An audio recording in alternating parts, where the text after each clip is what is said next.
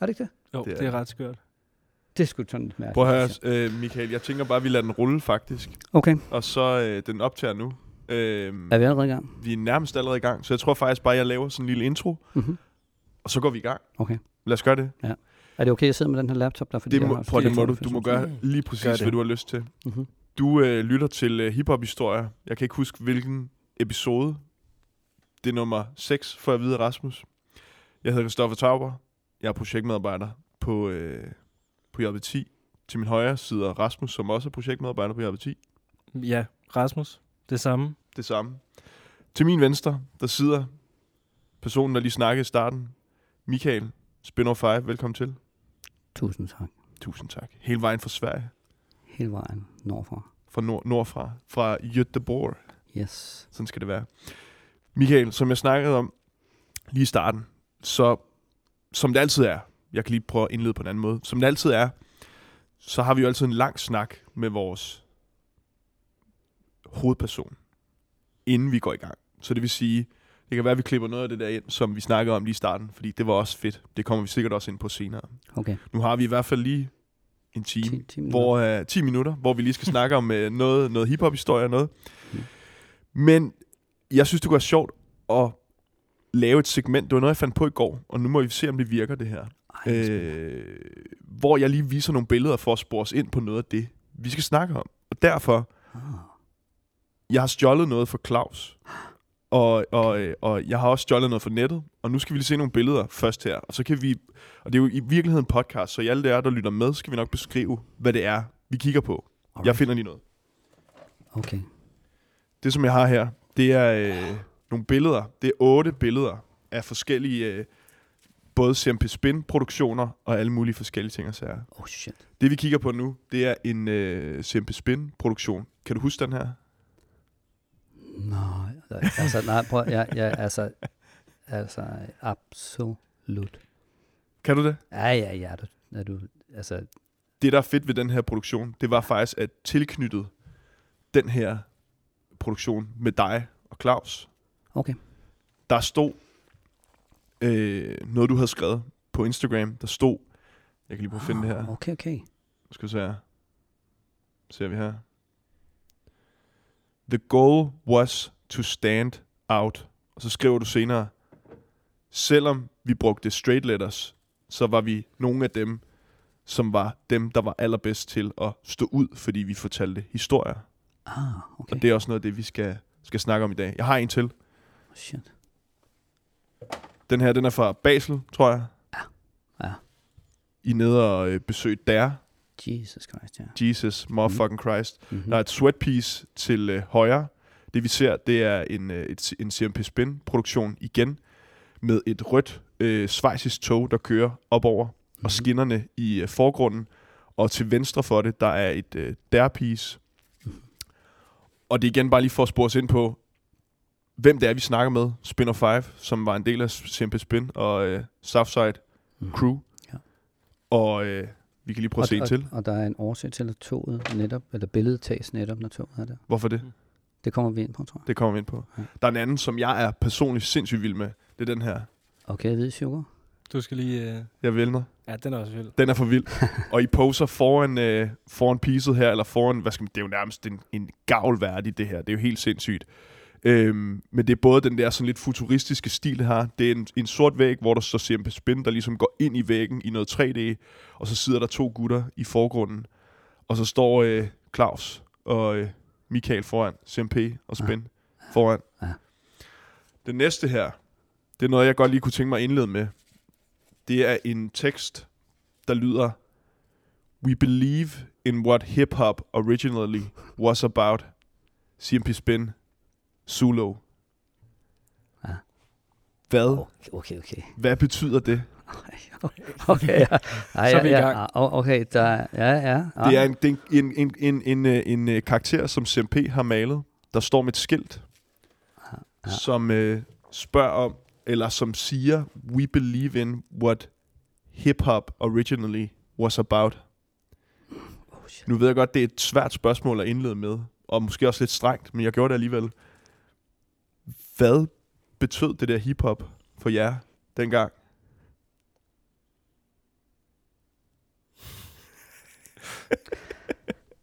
um,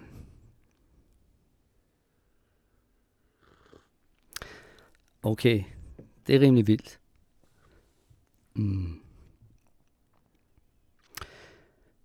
Det er rimelig vildt, fordi at det er jo... Mm, hvis det er sådan, at, at I graver i de der ting der, ikke? Så er det lidt som om, at vi på en eller anden måde har måske lidt lykkedes. Um, og det ved vi godt. Men det bliver bare ikke så ofte så påtageligt. Ja.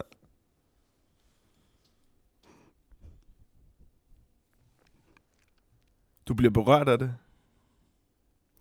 Jamen, det bliver jo nødt til. Ja. Eller hvis du... Næsten hvis du våger at være sårbar over for det, ikke? Ja. Hænger jeg med? Ja. Det var jeg ikke lige forberedt på.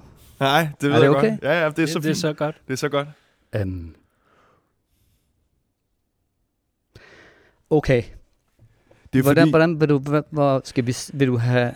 nej, vil du det, have, det er et stort spørgsmål, og jeg ved Okay. det godt. Det var fordi, jeg faldt over det her billede her. Det ligger på Instagram, og hvis man vil se mange af de her billeder, så mm-hmm. kan Mhm. man gå ind på, øhm, og hvis man sidder og lytter til den her podcast nu, så kan man gå ind på Spinner Fives øh, Instagram. Der ligger Mhm. nogle af dem i bunden. Du er også tagget nogle af dem på Instagram. Du kan sikkert også finde, hvis I googler Spinner 5, eller I Ja. googler CMP Spin eller sådan noget, Ja. så findes der nogle af de her billeder her. mm-hmm. Og vi beskriver dem også sådan lidt løbende her. Men der er jo en grund til, at vi laver de her podcasts, og der er en grund til, at vi synes, det er fedt det her. Mm-hmm. Og det er jo fordi, at I indirekte, CMP, øh, Hast, Sweat, Mute, Spin, alle de her navne her, Mhm. mm-hmm. har på en eller anden måde betydet noget for os to, der sidder her, og rigtig mange andre Ja. hiphopper og Okay. skriver også i virkeligheden. Ja, ja, selvfølgelig. Indirekte måske i virkeligheden. Mm-hmm. Og når vi har set de her billeder, så er vi jo stadig sinds. Og det var derfor, jeg tog de her pieces med i starten her. Fordi, ja. Eller de her, de her vægge her. Fordi vi synes, jeg synes personligt, og vi synes, at det er noget af det vildeste. Ja. Som, der også, som jeg også sagde i starten, det der med, the goal was to stand out. Og det må man sige i den, i, i den, i den række, eller i den, hvad skal man sige, forbindelse gjorde. Ja. Også med blandt andet dine spin-off 5 pieces, som mm. jo i virkeligheden er ret legendariske. Okay, okay. Mildest Øhm, talt, ja. Lige præcis. okay. Men vi, fordi jeg har hørt CMP snakke om det her før. Ja. Det her med preserve original hip-hop culture. Mm-hmm.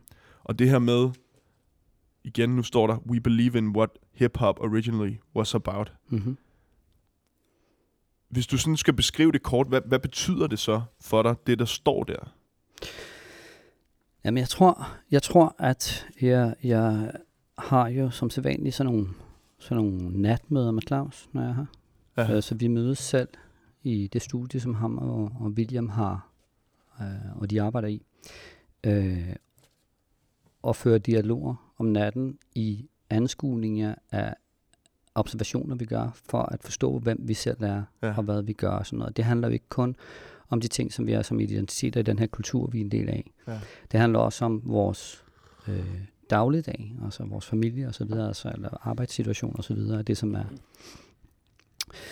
Øhm, men en del af det, det er også det her i at søge efter forståelsen af, hvorfor de her ting er så vigtige for os, og hvorfor de identiteter er. Og der mm. sagde jeg til ham i går aftes, og så sagde jeg sådan, jeg har en stor respekt af øhm, at være forsigtig i at tale på andres vegne. Ja.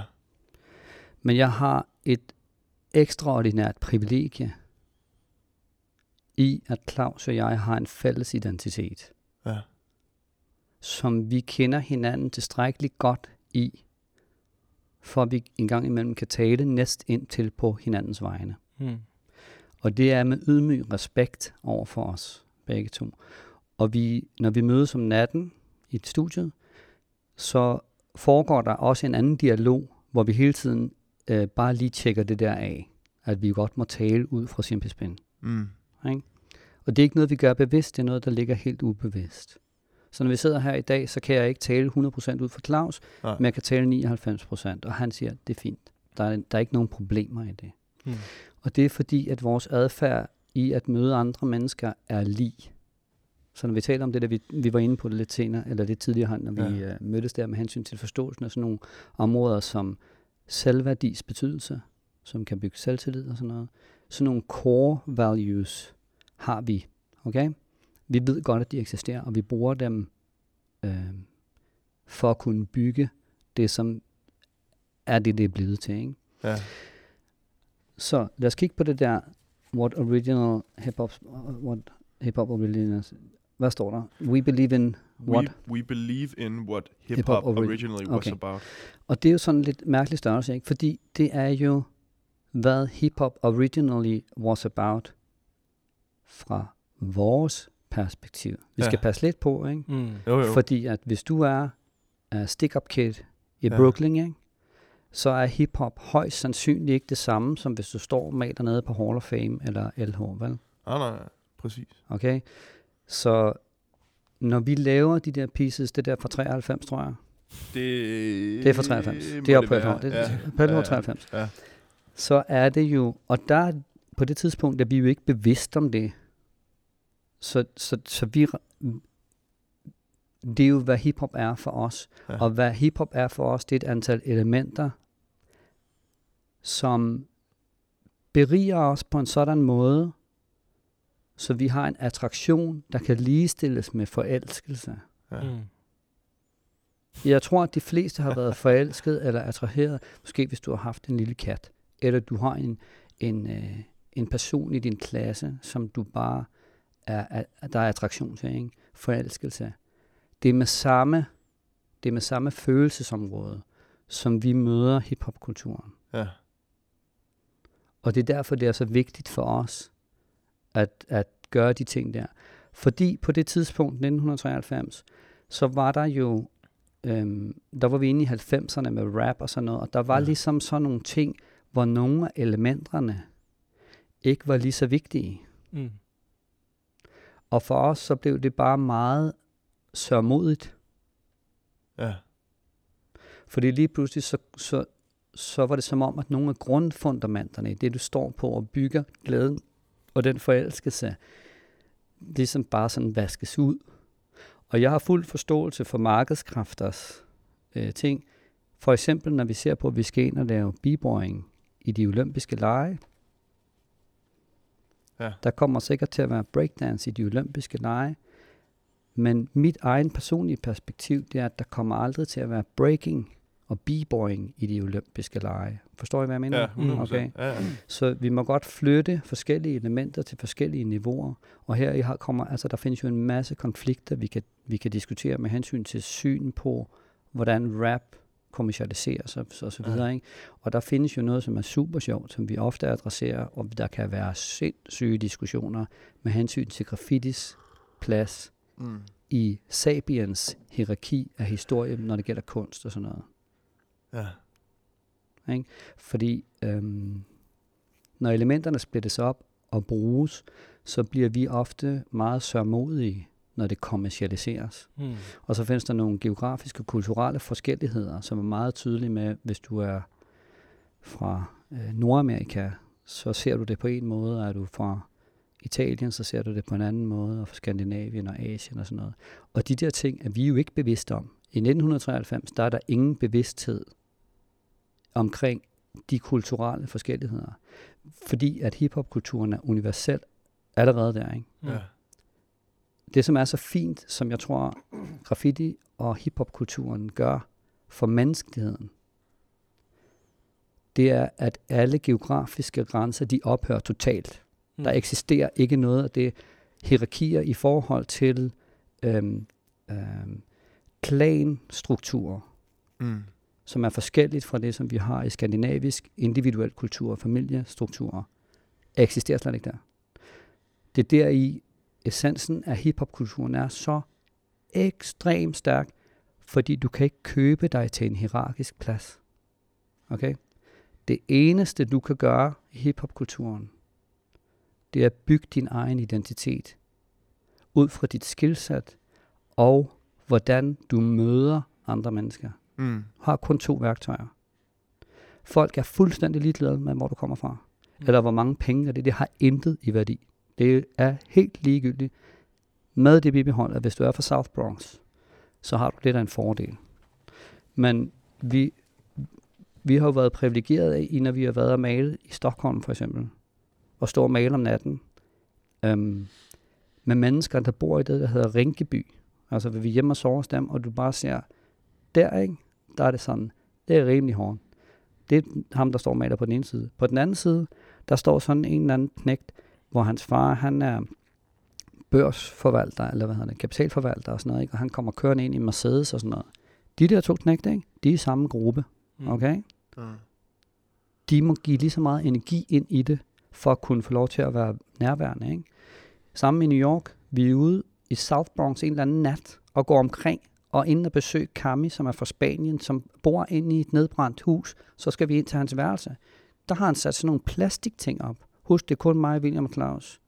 Der går i South Bronx om aftenen. Okay? Det er rimelig sindssygt der, ikke?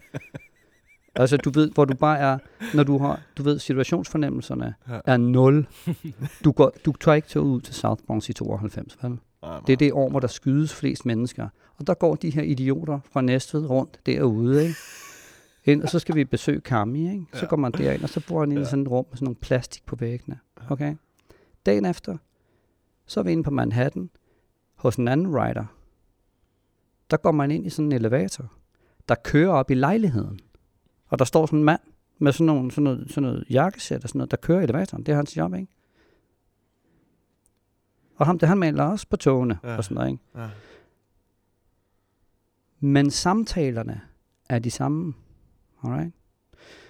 Og det er det, jeg tror, at Claus og jeg forsøger at beskrive, det er, at fællesskabet af at kunne bygge identiteter, hvor vi alle sammen har en mulighed for at være med ud Ja. fra. Det er det, det handler om. Præcis.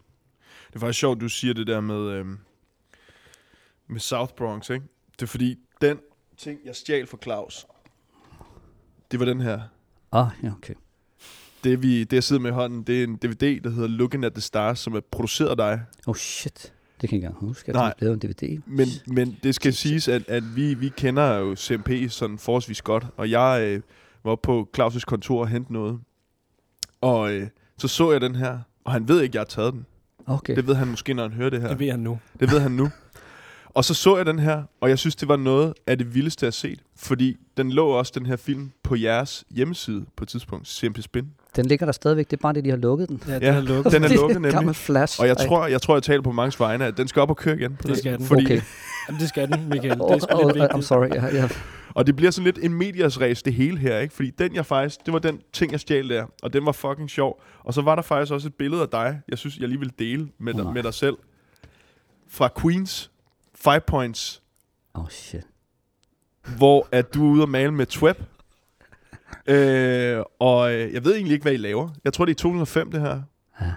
Og det var bare sjovt, du nævnte det der med South Bronx og alle de der ting og sager. Fordi Ja. I har jo en meget, meget stærk, som, altså sådan meget stærkt tilhørsforhold til, eller du har også, til New York. Ja. Og til, hvordan det der, det har ligesom ind, altså haft indvirken på jer i virkeligheden, eller på dig. Ja. Og hvordan det sådan ligesom er tricklet nedad. Fordi det her for mig er det vildeste at se. Jeg har aldrig altså, set det der billede. Det har du ikke? Og der var ikke andre på taget den der dag der, så det er, det er, jo, det er jo... Jeg Det tror, det er Simmer. selv, jeg tror, det er dig selv, der optaget det, det her. Det kan du ikke huske. Men, Nej. men, men jeg har fundet det. Det er jo sindssygt. Det, Det- er jo, det, helt, det må være, det Det må vi- Simon, der har taget det billede Jamen, der. det, det tror jeg, det er. Øh, Det, det, der, øh, det, der, er- det vi Det er sidder på og kigger på til jer, der lytter i den podcast her, det er et billede af Spin, der står på taget af et, øh, et et meget, meget kendt graffiti-spot. Et spot, som er meget legendarisk, der ligger i Queens i New York, Mhm. som hedder Five Points, hvor at øh, Spin og Tweb fra øh, Southside er øh, ude at male. Og jeg ved ikke, hvorfor I er det. I er bare ude at male. Nej. Hvor du laver et øh, CMP, og du laver et spin piece, og Tweb laver selvfølgelig et Tweb piece. Ja. Øhm, og jeg synes bare, det var så grineren. Bare lige for at få spurgt dig ind på sådan en, en, eller, anden, en eller anden svunden tid, på en eller anden måde. Ja. Men hvor er det fedt, på en eller anden måde, øh, at høre om, øh, Jamen, det, om, om historien og sådan noget der. Mm. Ja. Jeg tog det bare med, for jeg synes, det var så sjovt lige Ja. at, ind, at, ind, at, at lave sådan en lille, lille ting her. Men, Mm. men for dem, der ikke kender dig, mm-hmm. Michael, ja. eller Spin. Ja. Vil du ikke lige sådan introducere, hvem du er? Altså bare sådan ud fra dit eget point of view. Måske i dag, og så også måske lidt en gang. Den, hvor, hvor, hvordan jeg var. Hvordan du var, eller hvem du er. Ja. Mm. Ja. Jeg har fået en række spørgsmål fra jer fra starten af, Det som jeg, som jeg har forsøgt at, reflektere lidt over. Og øhm, det er selvfølgelig det er selvfølgelig med omsorg og respekt for, at det engang imellem er svært for, når vi bygger på tid, ja. så er det svært måske at gå tilbage og give den korrekte version af, hvad det er. Ja. Men jeg, kan godt, jeg vil godt prøve alligevel, fordi der er nogen essens, altså noget, noget i essensen i det, hvor, hvor vi er henne i dag, som er afspejler øh, meget tydeligt i den kraft, som driver mig nu, og når jeg er med Claus også, for Claus er jo den, som jeg kender bedst, og som har været øh, min livspartner i det her. Øhm, og øh, en af de ting, der er, som sker i starten, der når jeg starter der, det er jo, at det, bliver, det starter jo med et emotionelt engagement. Ikke? I hiphop. Ja, og der er vi jo tilbage i 1984, vil jeg tro, måske i januar, eller altså i det der, de der måneder. Så, når du er 11 år, så er dit tidsperspektiv af, er jo meget langt. Det- Altså ting er jo meget længere, end hvad de er i dag. Jo, I dag så har du levet længere tid, hvilket procentuelt gør, at ting går hurtigere. Vi berørte det lidt tidligere der, men, men så der er der jo lang tid imellem, altså du ved, sådan et forår, der kan ske så mange ting. Altså der kan være flere generationsskifter i løbet af foråret. Mm. Ikke? Forstår I, hvad jeg mener? Men så, så når, jeg, når jeg første gang bliver introduceret til, til den her kultur, så er det klart, at, at vi ved jo ikke, nogen af os, hvad det er for noget. Vi hører bare noget. Ikke? Og jeg har forsøgt at finde ud af, hvordan det kan være, at musikken har været så stor impact. Jeg tror, det har noget at gøre med, at jeg på et eller andet tidspunkt fik en Walkman. Sådan en gul Sony Walkman. For dem, der ikke ved, hvad en Walkman er, så er det altså en slags båndoptager. Man fik, vi fik det i gave fra min mor og min far. En der old så- school iPod. det kan man godt sige, med magnetbånd, ikke? Mm. Det hedder Walkman, så der optog vi noget, så, var vi, så når vi kørte i bilen, der vi havde sådan en 2CV, så kørte med min lillebror, så sad vi der bag, så havde vi de der gule Walkman. Det var sådan, de var vant til og sådan noget. Det var altså helt vildt, ikke? Så, og der, hvordan fik jeg så de der bånd der? Dem optog jeg jo på min mors og fars stereoanlæg. Det havde sådan en, glaslåge, man nåede op, og så kunne man trykke re- record, så kunne man optage fra radioen. Og der fandtes jo et program, der hedder Studie 84 med Kim Schumacher. Havde det rigtig godt. Wow, fantastisk, ikke? Det var bare det, Kim Schumacher, han spillede sådan noget musik, som, øhm, som af en eller anden årsag bare fangede dig helt vildt, ikke? Mm. Og for lige at, at vise sådan, eller lave sådan en fornemmelse af det, så har jeg faktisk taget sådan et lille et klip frem, så man Fedt. bare kan høre eventuelt, hvad det er for nogle lyde. For det er frekvenser, der fanger din opmærksomhed. Ikke? Så skal vi prøve at se, om det her det fungerer.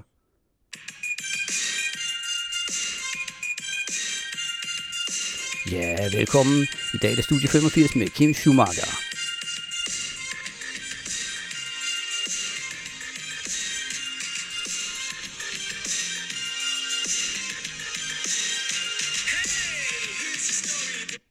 Ikke? Ja. Når, når du hører sådan noget der i dag, ikke? Når du, jeg kan jo ikke tale for andre igen der. Men når Claus og jeg, og så nu er jeg simpelthen så uforskam, ikke? Jeg taler på hans vegne. Ja. Når vi hører det der, ikke? Så sidder der, som jeg sagde tidligere, inden vi startede det her, sidder sådan nogle nakkehår, der er ret korte hernede, ikke? De kan rejse sig op. Okay? Den fornemmelse, hvis jeg skal øh, give det videre til mennesker, der ikke får nogen hårrejsninger, der vil jeg sammenligne det med forelskelse. Mm. Der sker bare et eller andet i det øjeblik, når du hører det der.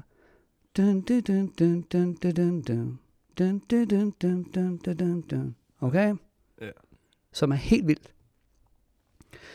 Og efter, som vi som mennesker øhm, øh, hovedsageligt ser fortællinger gennem billeder og sådan noget. Så det som Spin 5 bliver ud fra det her, Mm. Det er de Det er- billeder, du husker. Jamen det er det, der er, ikke? Der er der sådan noget med, at hvis jeg sådan kigger tilbage, lukker øjnene og kigger tilbage, ikke? så kan jeg se sådan her, altid nu går alting i slow motion for mig. Så sidder jeg foran det der stereoanlæg. Det er fredag eftermiddag. Klokken den er straks efter fire. Min far og mor er ikke kommet hjem fra arbejde nu, så jeg sidder der selv. Så kører det der. Dun, dun, dun, dun, dun, dun, dun. Du ved, at Grønnegade starter klokken 7, åbner de, okay? Så det, som skal i orden, det er træningstøjet. Du, du læner dig fremad, ud over dine sko, tager hænderne ned til skoene, sørg for, at dine fatlaces, de sidder sådan her, ind over, ikke? Altså, de er helt straight, og på, op for dem, så står de to stropper der sidder ude, ikke? Og husk nu, at alting går i slow motion her. Du kigger dernede i. Du kigger ind i den der spejllåg der, sådan så du ser, at dit Lacoste Sportif-sæt er i orden. Okay? Og der er klokken altså kun kvart over fire, ikke? Så spiller du det der nummer hele tiden, og så går du bare rundt og, for, og mentalt forbereder dig på, at du skal til Grønnegade, ikke? Op på Grønnegade. Ja. Det er det, det handler om, ikke? Op og break. Netop, Ja, ikke? Um, fedt. så det er det, Spinner 5, han er ved det tidspunkt der. Um, og, og jeg tror, at det har noget at gøre med, at der er så bare der, der er nogle uforklarlige drivkræfter i den attraktion der, som kan være, hvis du er lystfisker. Mm. Hvis du starter med, at du bare er første fluefang, fluefiskefanger, ikke? det er noget andet noget. Men for os, så er det bare de der vibrationer, der er en attraktion af, hvad vi var. Og 11 år, du kommer altså ikke ind på Grønnegade, vel? Jamen, så må du så vende nogen, der er lidt større, sådan, så de kan på en eller anden måde få dig ind og sådan noget. Ikke? Så, sådan er det. Det, det, det, det, det det, det handler om, det, hvad, hvad vi var. Ja, helt sikkert. Og i forhold til, altså nu, nu er det jo, igen, det er jo sådan noget med sådan noget, øh, noget, noget podcast her, ikke? så kan det jo godt på nogle punkter blive sådan lidt både internt, men det er også meget fedt, og måske også lidt nogle gange overfladisk, men vi prøver at dykke ned i den der overflade på en eller anden måde. Hvis det var Spin 5 en gang, det der, Mm. hvad laver du så i dag? Um,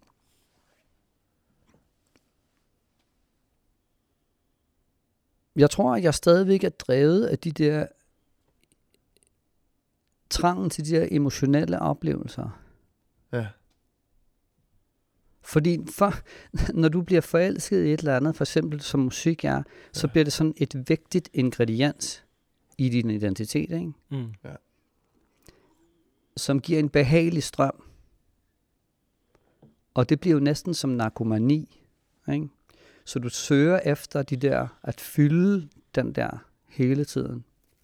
Og det jeg laver i dag, det er, jeg er også ekstraordinær projektorienteret. Mm.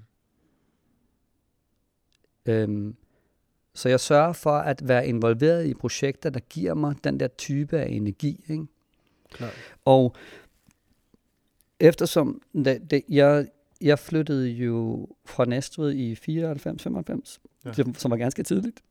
Øhm, og der jeg flyttede til, kunne jeg jo ikke genskabe den øh, samhørighed på samme måde, hvilket gør, at jeg tyrer mig jo meget til den identitet, jeg skabte under de første 10 år, hvor, hvor vi var, øh, hvor vi brugte oceaner af tid på at bygge det, vi, vi byggede her, ikke?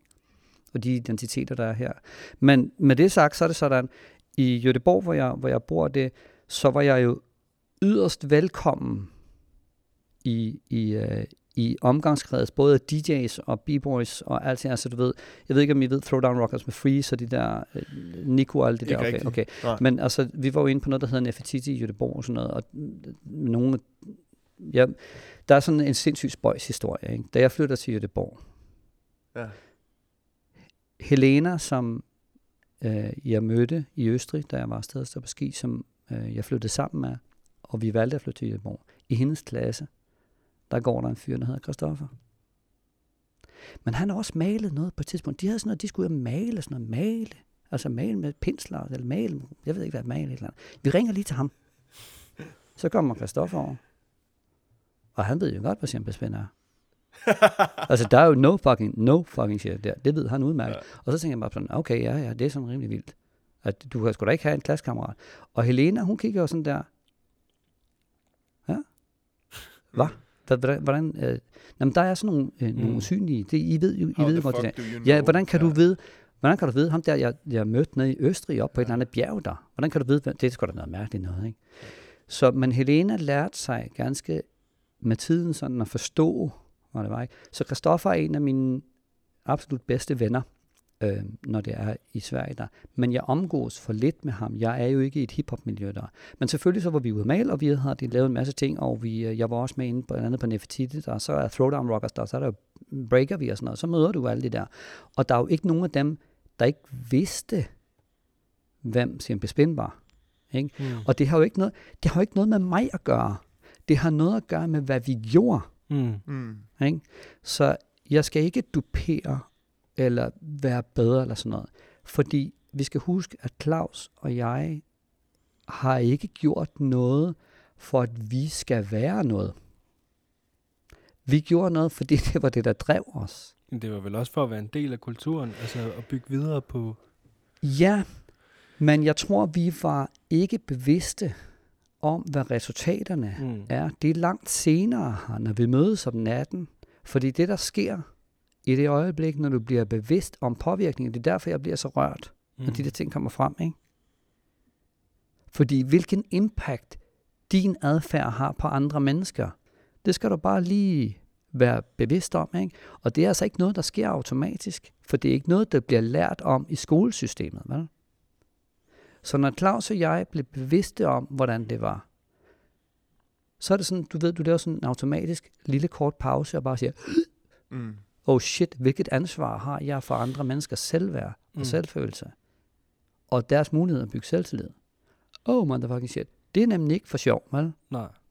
Så din påvirkningsgrad, specielt når du bliver sådan en, en ikonbelagt figur, som William og Claus er, ikke? Mm. Hvis det går op for dem i en situation, hvordan de påvirker i deres udsagn til andre mennesker, så er det sådan, vil du gerne have det ansvar? Nej, der er nogen, de, godt, de vil godt meget lynhurtigt lige løbe for det der, ikke? Mm. Okay? Sådan, sådan er det bare. Ja. Og, og, og det har jo ikke været noget, vi har drevet efter. Nej. Det er jo først de seneste 10-15 år, sådan, Ja. hvor vi siger sådan, det er sindssygt vigtigt at forstå de der ting. Og det er jo derfor, jeg bliver sådan, når, når, I- når, når I så tager de der billeder op der nu, Ja. som Christoffer gør nu, ikke, så, så er det jo sådan et, det er jo et resultat af, okay, prøv her, her, her er facit, ikke? Mm. Hvor, hvor, hvor sindssygt det egentlig er, ikke? Ja. Ja. Det, det, det er jo også, ja, det er det, jeg synes, Ja. der er, også er så vildt, for I har jo i virkeligheden bare givet jer hen til det der hiphop i jeres unge dage, og malet og gjort de ting, Mm-hmm. der nu gav mening for jer på det tidspunkt. Mm. Og Christoffer og jeg har snakket rigtig meget om det der med de der energier, der ligesom går videre i generationer. Det gør det jo alle steder. mm. Men lige specielt for Næstved, der snakker vi alle sammen stadig sammen på en eller anden måde. Mm-hmm. Det er en grobund for, altså det I bare gjorde dengang, fik bare en enorm betydning for ungdomskulturen i Næstved. Ja. Ja. Altså sådan i det, at der bliver stadig afledt nye skrivere, og der bliver stadig ligesom, der er stadig den der kultur, og, altså, altså den der CMP Spin hjemmeside, det er sådan en del af dit, øh, din oplæring. Den skal du kende. Altså sådan, Nå, nej, Det er ikke men løgn. det er sgu Det ikke engang løgn. løgn. Det er sådan, det er sådan en ting, du ved, vi er meget stolte af at bygge videre på den kultur, Ja. som vi bliver introduceret til, fordi den har nogle energier, og den har nogle spændende ting, der gør, at man bliver draget enormt meget af det. Det der, du snakker med for- forelskel, øh, elskelse i musikken. Min personlige, det var øh, De Levende Poeters Klub, fordi den fik jeg som dreng. Altså, jeg, jeg blev født i 93. Ja. Og min, øh, min onkel, øh, eller min morbror, har selv øh, været en del af Næstveds øh, hiphop-miljø og øh, flyttet til København, ligesom man nu gør. Og ja. han gav mig altid fede CD'er. Ja. Lige fra da jeg var gammel nok til at få min egen CD'er. Ja. Så fik jeg øh, hiphop. Okay. Og der fik jeg Levende Poeters Klub, og jeg fattede ikke en skid af, hvad der blev sagt, for jeg var ikke særlig gammel, tror jeg. Ja. Og der var bare et eller andet, jeg hørte den bare på repeat. Ja. Og den, altså den, den, den i dag har jo bare været sådan, når man ser tilbage på det, så var det jo også bare hvid chokolade, der rendte rundt og havde det grineren. Ja. Men den, den, det, det var alligevel nogle værdier, og et Ja. værdisæt, man tog med videre fra det der, Ja.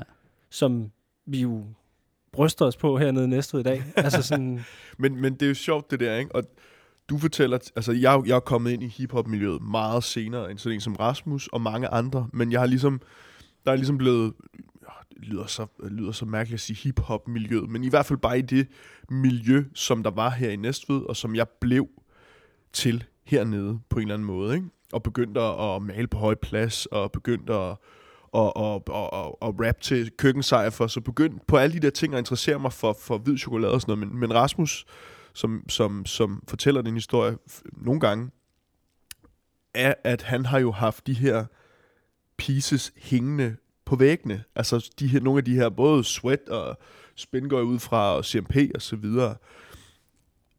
Jeg kunne egentlig godt tænke mig, at du lige sådan går over til, fordi det er noget, du er interesseret for, i forhold til sådan noget med Fantasy, Mm. graffiti-magasinet. Mm-hmm. Ja, altså, det er jo en lang historie kort der. Jeg fatter jo ikke, at Næstved er en hiphop-ting, før at jeg bliver teenager. Altså, jeg får ikke fortalt, at det er noget specielt eller noget som helst. Og det gør jeg det selv til. Fordi lige pludselig er der sådan nogle brødstykker, men Nå, men de der hvide chokolader, de er fra Næstved. Nå, det er sgu da meget sjovt. Jeg er også fra Næstved. Fuck, hvor grineren. Og så de der billeder, jeg har hængende på min væg. Jeg havde sådan nogle, øh, der var sådan øh, rød dære og sweat øh, og SMP-piece, som jeg havde hængende på min væg. Som, øh, så finder jeg ud af, at de er også fra Næstved. Eller William er jo ikke, men han er jo lidt Ja, fra ja, Næstved ja, ja, ja, alligevel, ikke? ja, ja, selvfølgelig. Øhm, og de er, sådan, de er også hernede fra, og sådan, Ja. ja. der var sådan en masse brudstykker, der lige pludselig, så blev det til sådan en ting, og så fandt jeg ud af, at hiphop ligesom var en kultur. Mm-hmm. Øh, fordi før, der var graffiti bare graffiti, og rap var noget andet, eller sådan, der var ligesom det der, man skulle samle ud af alt det der. Ja. Mm. Øhm, det leder så op til, at der, hvor jeg ligesom fandt tingene fra, det var de her fucking magasiner. Mhm. Øh, det var skate-magasiner, det var, øh, ja, hvad fanden hedder det, Dobbs, CNN, øh, det var nogle af de der hæftige også lavet. Ja. Der var alt, hvad jeg kunne finde, skulle Ja. bare samles ind, ikke? Ja. Øh, og så når man tog til København, så kunne man købe noget og sådan noget der, ikke? Mm-hmm. Men så hørte jeg om det der Fantasy, mm-hmm. som bare væltede mig bagover. Fordi der er jo nogen, der laver de her magasiner. Der er jo faktisk nogen, der sidder og samler de her billeder ind og sætter dem op og laver det. Mm-hmm. Øh, og det gjorde I. Og øh, den historie har også fået sådan lidt i brudstykker, men den kunne jeg godt tænke mig at høre fra dit point of view. Mm-hmm. Fordi det er jo igen noget, jeg tænker, når vi snakker formidling, og vi snakker om det her med at overlevere kulturen og værdierne, så øh, undskyld, jeg taler der så høj, højt op, men så har I jo været fucking vigtige for den danske graffiti, fordi I ligesom sat spark i, det her, det er sgu mere end bare tags og, og, og dåser og alt muligt. Det, det kan godt, Mm. det har jeg jo nok ikke tænkt over dengang, I ville bare gerne lave det der, men det er jo, i retrospekt, så har det jo bare haft en enorm betydning Mm. for, øh, for at der var nogen, der etablerede en eller anden form for øh, miljø, der varetog den her opgave. Ja. Og der var I jo, sådan som jeg forstår det, nogle af de første, eller hvis ikke de første, Mm. der lavede et graffiti-magasin, Mm. som hed Fantasy. Mm. Mm. Um, ja, altså, Fantasy er jo lavet, jeg tror det er 1. februar 1989. Du har godt hørt, hvor sindssygt det er også, ikke? Altså, Der var jeg minus 6. ja. Jeg, jeg tænker bare sådan, 1. februar 1989, okay, der havde vi Hall of Fame, der havde vi lige lavet det første piece dernede, som var lovligt. Det var jo også, altså Hall of Fame, ikke? det er jo, I, ved I noget om det der med Dansk Racehundeunion og sådan noget? Claus jeg har lavet sådan en kæmpe piece uden outline, fordi vi tog ikke at lave outline og sådan noget. Nej, okay, der nej. findes nogle andre historier. Okay, det er sindssygt, ikke? Den må vi, den må vi tage Ja, det tager i, vi øh, på et senere tidspunkt. Men ja. ja. lad, lad kigge her. Men Fantasy, ikke? Det er 1989, der skal jeg altså huske, at der har det jo ikke været i gang særlig længe, vel? Men igen, på grund af, at du ikke er særlig gammel, så er tidshorisonterne, altså vi bytter generationer hver fjerde måned, ikke? Mm. Det er sådan noget, det er sådan noget sindssygt noget, ikke? Så det betyder, at der er vi alligevel kommet lidt af et stykke tid ind i, at vi har malet pieces og sådan noget, ikke? Og vi fandt ud af, at, at graffiti var nok det område, hvor, hvor vi hørte hjemme, og det handlede meget om, at Claus, jeg ved, jeg, der, jeg henviser ofte til det, hvis I vil vide noget om nogen, der har, der har trænet meget på at lave bogstaver og sådan noget, så er der mange, der siger til sådan med Claus, at du laver figurer og sådan nogle ting, og så her. altså ved du hvad, lad os bare lige kigge på nogle af de der skitser fra 84 og 85, ikke? Ja. Så skal du få lov at se noget med nogle rør, og sådan noget med nogle aber og sådan noget, der er figurer i siderne og sådan noget, ikke? Og Claus' første tegning, med hensyn til sådan noget, han lavede sådan en, en tegning med sådan nogle, øh, en tegneserie. Og hvis du kigger på de der skitser, han lavede dengang, ikke? så kommer der også sådan nogle fra- efterskole, der kommer ind fra København og hjem på Claus' på Elmebank 3 og ind og kigger derinde. Og du kan bare se munden på dem, de er bare helt stille. Han er, han, Claus han har tegnet så meget, så han er blevet så dygtig til at lave bogstaver og sådan noget, så det kan du slet ikke forstå. Så når vi mødes af graffiti-miljøet som sådan, så er Claus ham, der tegner figurer og sådan noget. Og så jeg siger ikke noget. Jeg står bare i baggrunden og bare siger, at han kan tage jer alle sammen ud. Han tager ud med venstre hånden, hvis det er sådan, ikke? Men Claus, han er bare, nej, det er ikke så vigtigt. Han vil have tegnet figurerne der, men han er ja. sindssygt dygtig, ikke? Mm. Okay.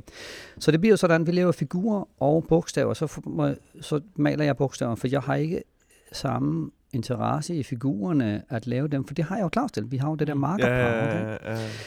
Men når vi kigger det over på Fantasy så bliver det sådan, at Jeg havde en lidt en periode i 85 og 86, hvor jeg arbejdede også med computere. Ah. Okay, så jeg har en identitet, der findes inde i computerområdet der. Hvor det er sådan noget med downloading. Altså vi downloadede jo øh, hackede programmer og sådan noget fra USA og sådan noget i 85 på modem og sådan noget. Sådan nogle vilde ting, ikke? Det er en anden historie, vi kan tale om på et andet tidspunkt. Men inden i den verden der, der byttede vi jo spil og sådan noget mm. på post. Altså man sendte disketter rundt og sådan noget. Der kom også sådan nogle... Øhm, der var også sådan et slags undergrundsværk, netværk. Så jeg var godt bevandret med, eller bevandret, hvad hedder det, bevandret, jeg var godt øh, familiær ja, ja, med det der ja. med at sende ting med post Ja. ja. og tage kontakt den vej. Ikke? Så jeg havde jo masser af kontakter i, i, rundt omkring i verden, i USA og alt muligt andet. Så det havde jeg med mig. Så når Claus og jeg, vi så, vi fik sådan et hip-hop connections, et engelsk magasin, så på, i, langt bag i bladet, så var der sådan en eller anden slags øh, øh, artikel, ikke, ikke en artikel, men en lille sådan note eller sådan noget. Og der var en adresse til et eller andet hip-hop ting, der sådan noget. Så, så min, min fornemmelse er sådan her, sådan det skete, det var, at vi skrev dertil, og så fik vi sådan et magasin tilbage, sådan et lille sort, eller ikke et magasin, nogle A4-sider, med noget kopi af noget kopi af noget kopi af nogle engelske togpieces og sådan noget. Vi tænkte bare på, hvad i helvede er det der? Det var sgu da noget mærkeligt noget. Og så sad vi ude på Claus' værelse og sagde bare så, det der, det kan vi sgu da også lave. Det er sgu da en sindssygt sjov idé. Ja. Det bliver vi da nødt til. Så var det bare sådan, Claus han arbejdede jo øh, på et, øh, et kontor, en gang imellem, hvor han gjorde rent og sådan noget. Sådan, det var sådan en ekstra job, du ved. Jeg havde sådan, og der var jo også en kopieringsmaskine. Ikke? Hmm, nu har vi tilgang til sådan en kopiator. Kopiator. kopiator. Så det vi gjorde, det var, når vi var til Jams i København, så sørgede vi jo for at tage billeder af nogle af de der pieces. Ja. Ikke? Og så havde vi nogle egne pieces og sådan noget. Og så, så første gang vi kom ud, så på et tidspunkt, så var vi til Jam, inden vi var inde se Jungle Brothers. Det er sådan, jeg erindrer det. I Roskilde station, der står vi på den ene side, øh, på, på perronen, over på den anden side. Du ved, du kigger efter riders. Mm. Hvem er riders? Så står der en derovre. Det derovre, det er en rider, og der er kun mig og Claus. Det er rigtig godt at, at, prøve at connecte med nogle andre, ikke? fordi vi er jo ikke så mange. Så du gør lige sådan, du ved, du nikker lige sådan en gang. Så går vi over på den anden side, så kører vi med det samme tog derind. Så viser det sig, eller han, han er sådan, du ved, han er fra København, så han er sådan lidt, lidt påpasselig og sådan noget, ikke sådan rigtigt. Så vi snakker lidt frem og tilbage der. Så er det Krimmer.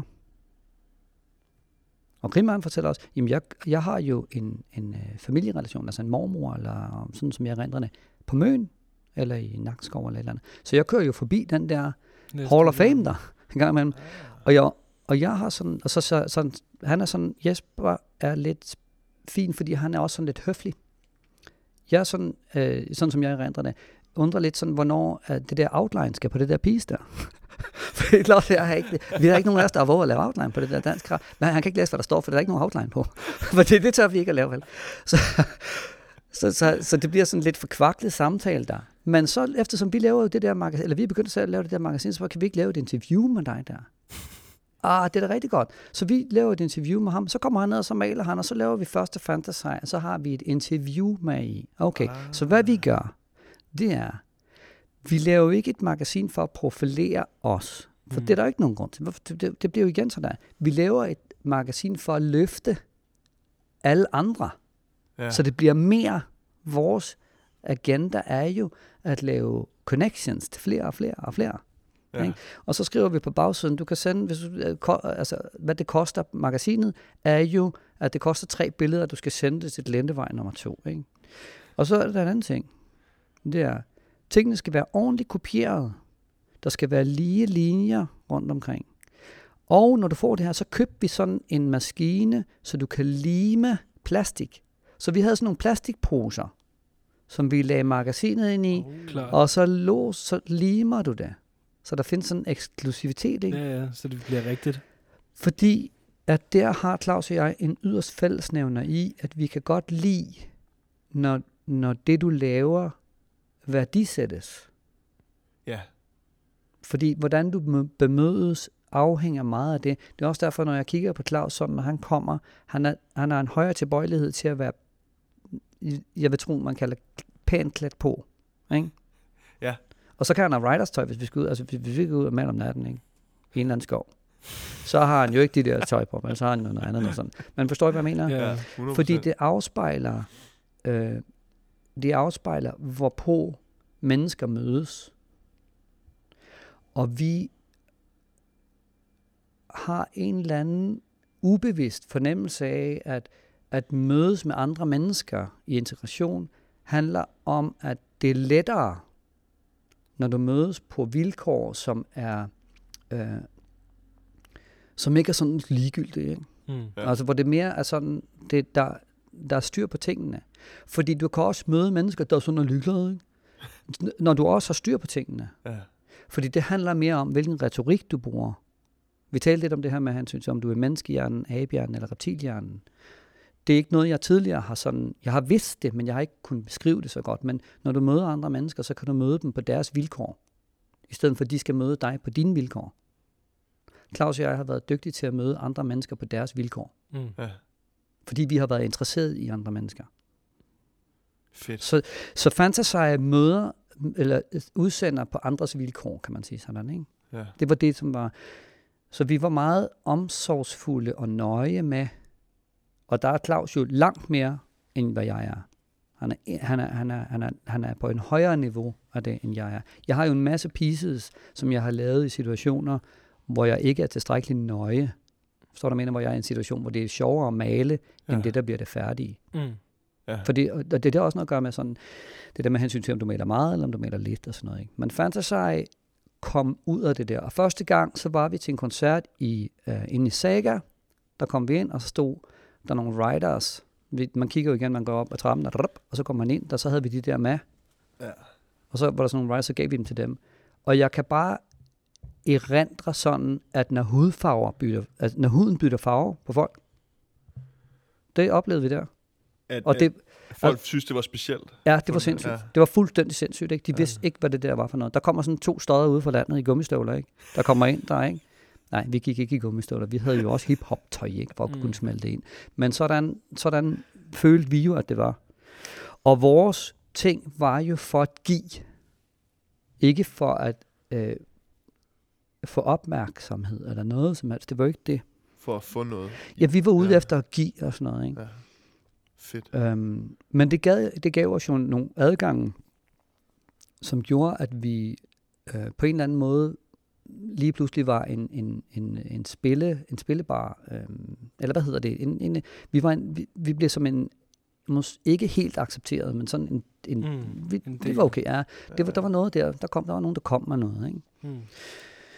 Og sig sidenhen, så blev det jo sådan noget med, at vi, det ved jeg ikke, om der er nogen, der ved sådan, men på et tidspunkt, så havde vi jo samtaler med, med et magasin fra Holland, der hedder Bomber, med Bomber Johan, og øh, med, med On The Run, om at lave sådan en fælles enhed, så vi ville lave en enhed Mm. med Fantasy Bomber og, og det der, som på grund af, at der var så mange ting, der skete, så vi, vi nåede ligesom ikke at gå videre med det.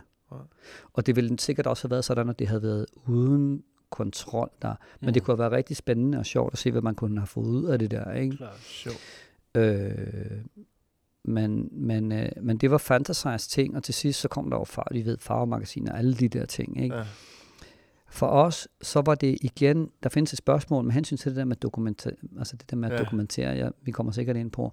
Men for os var det sådan en måde, hvorpå vi kunne, hvor vi kunne ligesom, vi havde kontrol på et område, som vi synes der var vigtigt for folk at få tilgang til. Fordi på det Ja. tidspunkt, så var der jo ikke internet eller noget, vel? Der havde du kun det der, og det var altså postbud og frimærker og sådan noget, hvis der er nogen, Ja. der ved, hvad frimærker det er. Ja. Det er sådan noget, man sætter på sådan nogle kuverter og sådan noget, ikke?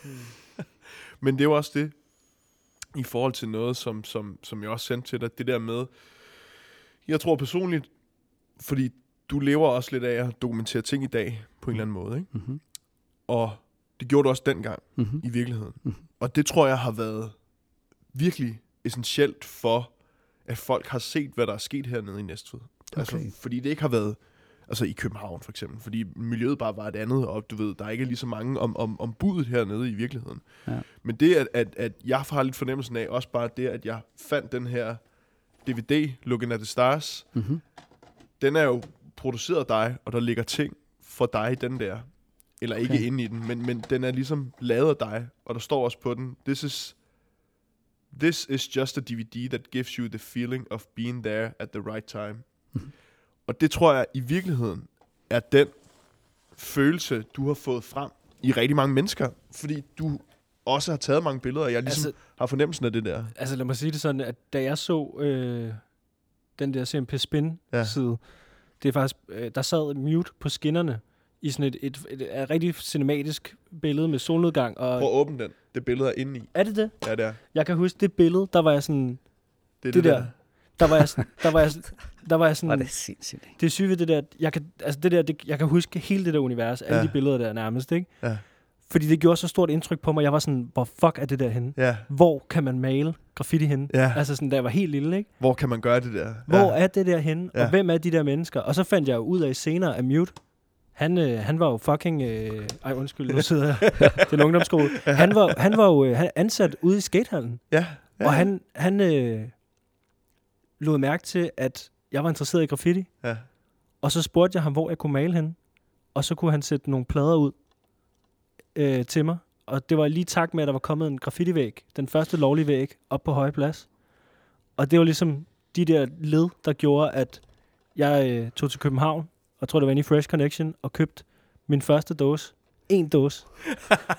og så skulle der bare males, øh, males øh, Hvor det vold mange fedt. paneler på Høje Plads. Ej, hvor er det fedt. Det Med er en grøn. rigtig god start. Hvor er det Ja. fedt.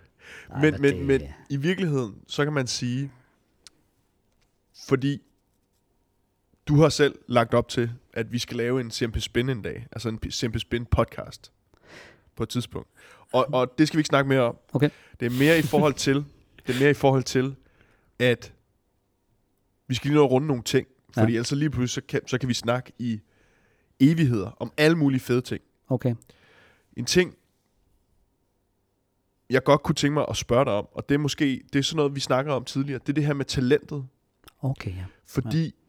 det er måske sådan lidt tidligt at spørge om det, men, men jeg plejer altid at spørge dem, vi snakker om i de her hiphop-historier, hvad du har af sådan gode råd til unge mennesker i dag.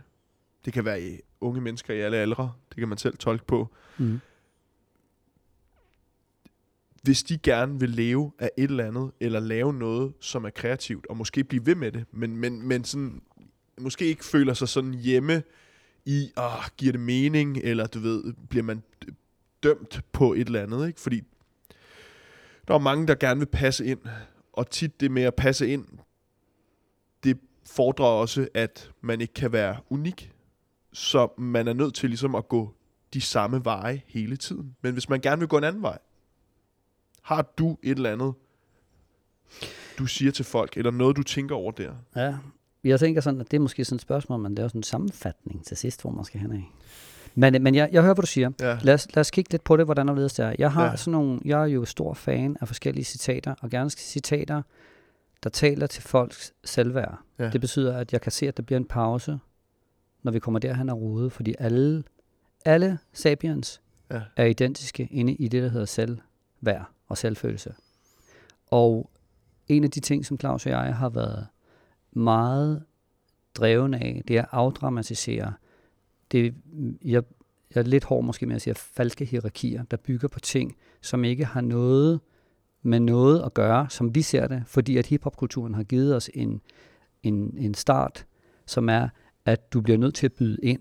Mm. Du kan ikke komme ind på grund af, at du har en økonomisk forudsætning, du har en historisk forudsætning, du har en kulturel forudsætning, eller du har en, en, øh, en familiær forudsætning af, af, af, af, Ja. af magtpositioner og sådan noget. Ikke? Ja.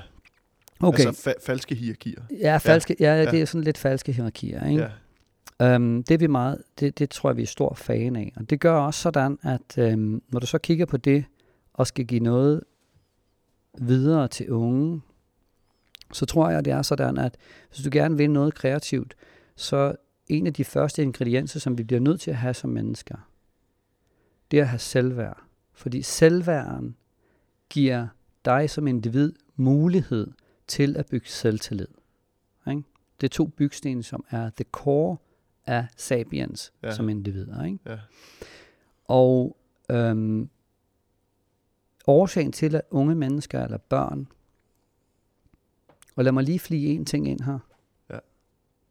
En gang imellem, så siger jeg voksne børn, det er gamle børn. Der er børn, der er 50 år. Voksen og ikke længere barn, det bliver du, når du ikke længere har fantasier, ikke har mulighed for at udvikle dig, man er passet ind i et bos, hvor andre mennesker afgør, hvad du tør og du ikke tør. Lidt hårdt, ikke? Jo, jo, jo. jo. Men altså, sådan er det. Der glæder jeg mig vist mest over, hvis sapiens og individer kan få lov til at være børn hele livet. Være nysgerrig og prøve ting, men det afgøres jo i dit selvværd, det, ikke? jo, bestemt.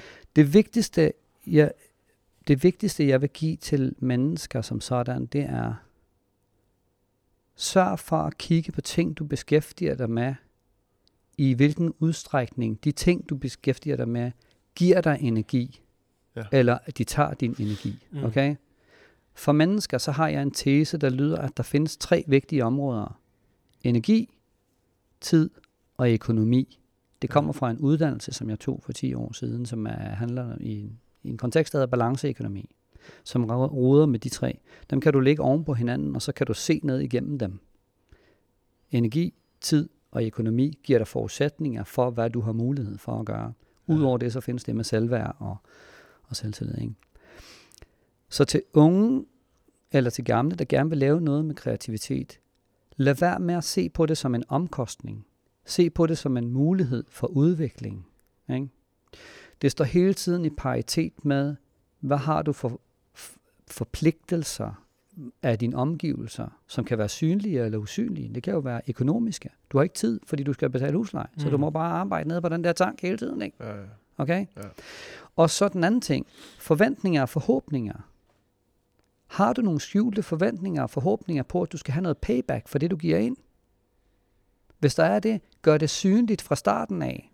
Fordi du kommer grangivligt til at blive skuffet rigtig, rigtig mange gange. Okay? Jeg har sådan noget, jeg spørger folk er, Jeg siger, prøv at høre, jeg har en eller anden mærkelig øh, tanke, som jeg gør. Det er, at når jeg møder andre mennesker, så møder jeg altid mennesker på den måde, at jeg har ikke høje forventninger på, at de skal gøre noget. Er det for at beskytte mig selv, for at ikke blive skuffet? Eller er det for, at jeg så kan bemøde alle mennesker positivt, fordi de overrasker mig konstant, for jeg har allerede nedvurderet dem. Når man går du rundt og nedvurderer mennesker. Nej, nej, nej. Jeg er bare påpasselig til at blive glad og overrasket og positiv, når jeg ser, at der er nogen, der gør noget. Ja. Så jeg lever i en konstant positiv spiral. Mm. Forstår I, hvad jeg mener? Ja, klar. Okay, så hvis du er ung og går ind i kreative ting, så gå ind med en sådan indstilling, at du har at det er privilegie, og du beriges konstant af, at du får lov til at gøre de her ting. Ikke? Så, skal du nok, så skal du nok komme fremad. Så findes der den økonomiske aspekt af det. Har du en tanke om, at du skal have det som en økonomisk indkomst, Mm. der bliver det lidt besværligere. Mm. Og specielt i vores ting, fordi vi også i den kultur, vi har, at vi har et forkvaklet syn på kapital. Et område, som jeg, hvis vi kigger på, hvem Spinner 5 er nu, har studeret nøje i den her hemmelige klub, jeg har, der hedder Lommefilosoferne med nogle kollegaer, hvor vi studerer psykologi, filosofi, historie og makroøkonomi. For netop at forstå sådan nogle ting her. Ikke? Mm. Så til unge, så siger jeg bare sådan, sørg for at være i en omgangskreds af mennesker, der beriger dig, okay? og giver dig selvværd og selvfølelse. Men bliv ikke afhængig af det, Nej. okay? Og læg ikke ansvaret til andre. Læg ikke, skyd ikke ansvaret over på, Nå, men det er fordi, de ikke har, jeg har heller ikke noget der, okay? Nej. Nej, nej, nej, nej, nej, nej. Du får lov til at udøve kreative ting. Se det som et privilegie, og gør det med taknemmelighed hele tiden. Ja. Det er min sådan bud på det. Og så skal du bare, på et tidspunkt, så kommer du til at gå op for dig, hvor ekstremt privilegeret du kan være. Specielt hvis du er i sådan noget som, som det, som ungdomsskolen i Næstved er. Det er sindssygt svært for unge mennesker, der ikke har været uden ungdomsskolen, at have et perspektiv derhen til. Ja. Og en gang imellem, så er der sådan noget mærkeligt noget med hensyn til det der med værdier. Når ting ikke koster noget, og forveksle det ikke med penge og valuta, energi, tid eller valutaer. Hvis ting ikke koster noget, så er det meget svært for sapiens at lægge det på en eller anden værdiniveau. Ja. Det kommer som en selvfølge. Og så bliver det sådan noget med, at forventninger der, det skal bare ske. Altså, det, altså Big Daddy Kane og KRS og Africa Bombarded Grandmaster Flash, de hænger der nede på JBT hver, hver fredag. Nej, det, det gør de så ikke, og skal jeg bare lige huske helt. Og, og, forstår I, hvad jeg mener? Mm. Men, så vær, vær ydmyg, taknemmelig, nysgerrig, observatør, og her kommer nøglen.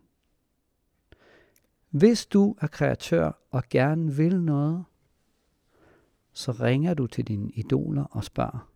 For ved du, hvad der sker? Eftersom Sapiens elsker opmærksomhed, så når der kommer nogen og spørger, hvis den, som er stjernen, er tilstrækkeligt bevidst, så glædes den over, at du spørger. For så løfter den sin selvværd. Og det er her den her uh, the good, uh, altså spiralen, Mm. the, the positive feedback loop, den kommer ind. Ikke? Og det er det, næstet har her. Det er derfor, at hårene rejser sig i nakken på mig, når jeg kommer gående ind her. Ikke? Word. Det er fedt. Er? Det, jamen, jamen, Ja. jeg er fuldstændig med. Jamen, Okay. jeg er helt med. Det giver Så, mening. og, og, og, og det, det, bliver der, bundet op, det hele. Og det der, det er bare... Det er bare rigtig svært en gang imellem, fordi vi starter jo med et udgangspunkt. What original hip-hop was about, ikke? Ja. Fordi når jeg lytter til et interview med Big Daddy Kane, eller med Chuck D, eller Rakim, eller Chris, eller nogen, altså Carrie One og det der, ikke? Ja. så er det bare sådan, det er bare sindssygt svært for mig at have et perspektiv, at jeg er i USA i 60'erne, Ja.